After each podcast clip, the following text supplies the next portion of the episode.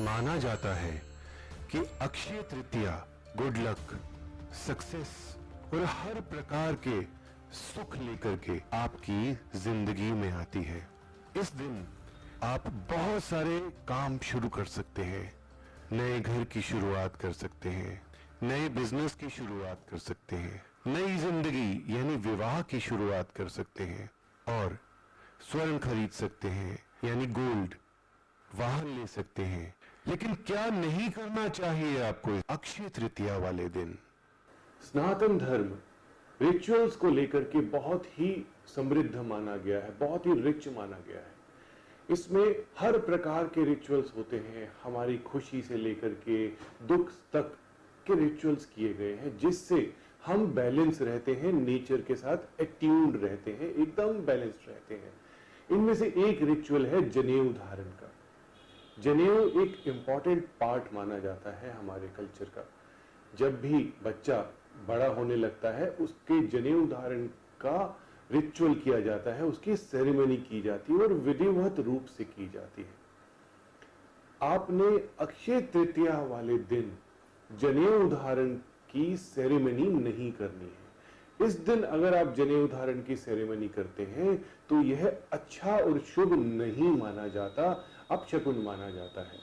उपवास रखना हमारी शक्ति को बढ़ाता है और जिस देवी और देवता के लिए हम उपवास रखते हैं, उसमें उनकी भक्ति को बताता है। यानी कि हमारी भक्ति करने का यह एक माध्यम है। इससे हमारा शरीर तो शुद्ध होता है, आत्मा भी शुद्ध होती है और हमें हर प्रकार का लाभ होता है।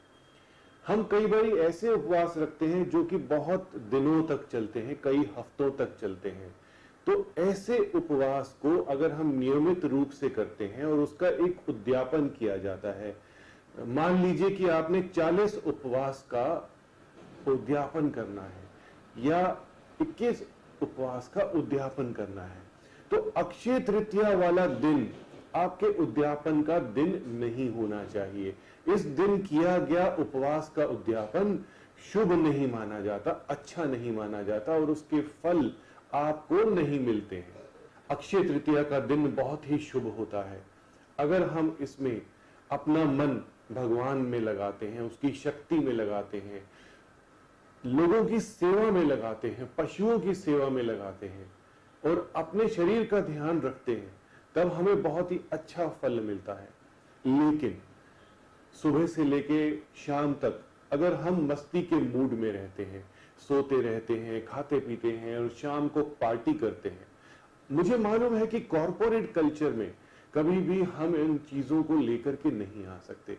लेकिन अगर साल में एक, दो दिन या तीन दिन ऐसे आते हैं जिसमें आपको डिसिप्लिन में रहना है तो आपको रहना चाहिए। और इस दिन पार्टी मोड में नहीं रहना है आपको।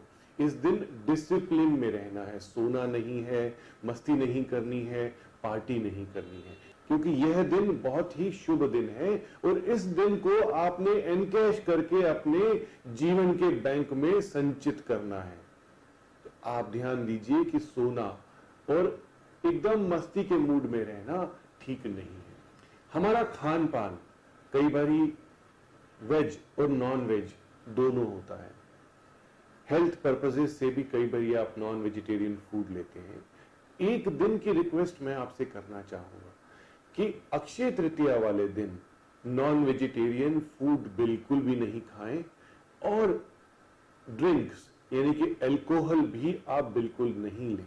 ऐसा करने से आपके जीवन में स्टेबिलिटी आएगी, स्थायित्व आएगा। और हर प्रकार से ऐश्वर्य और प्रॉस्पेरिटी आपके जीवन में आएगी। अक्षय तृतीया की तिथि 7 मई 2019 है। इसकी शुरुआत तीन बज के सोलह मिनट से है और अक्षय तृतीया की तिथि खत्म होती है रात दो बज के सोलह मिनट आठ मई 2019 को। इसका पूजा का मुहूर्त है शाम पाँच बज के चालीस मिनट से लेके रात बारह बजकर बीस मिनट तक। यानी पूरे छह घंटे और चालीस मिनट का पूजा का मुहूर्त है। इस मुहूर्त का लाभ उठाएँ और अपने जीवन को सफल बनाएँ। नमः शिवाय। Subscribe now for interesting and knowledgeable videos by Dr. Puneet Chawla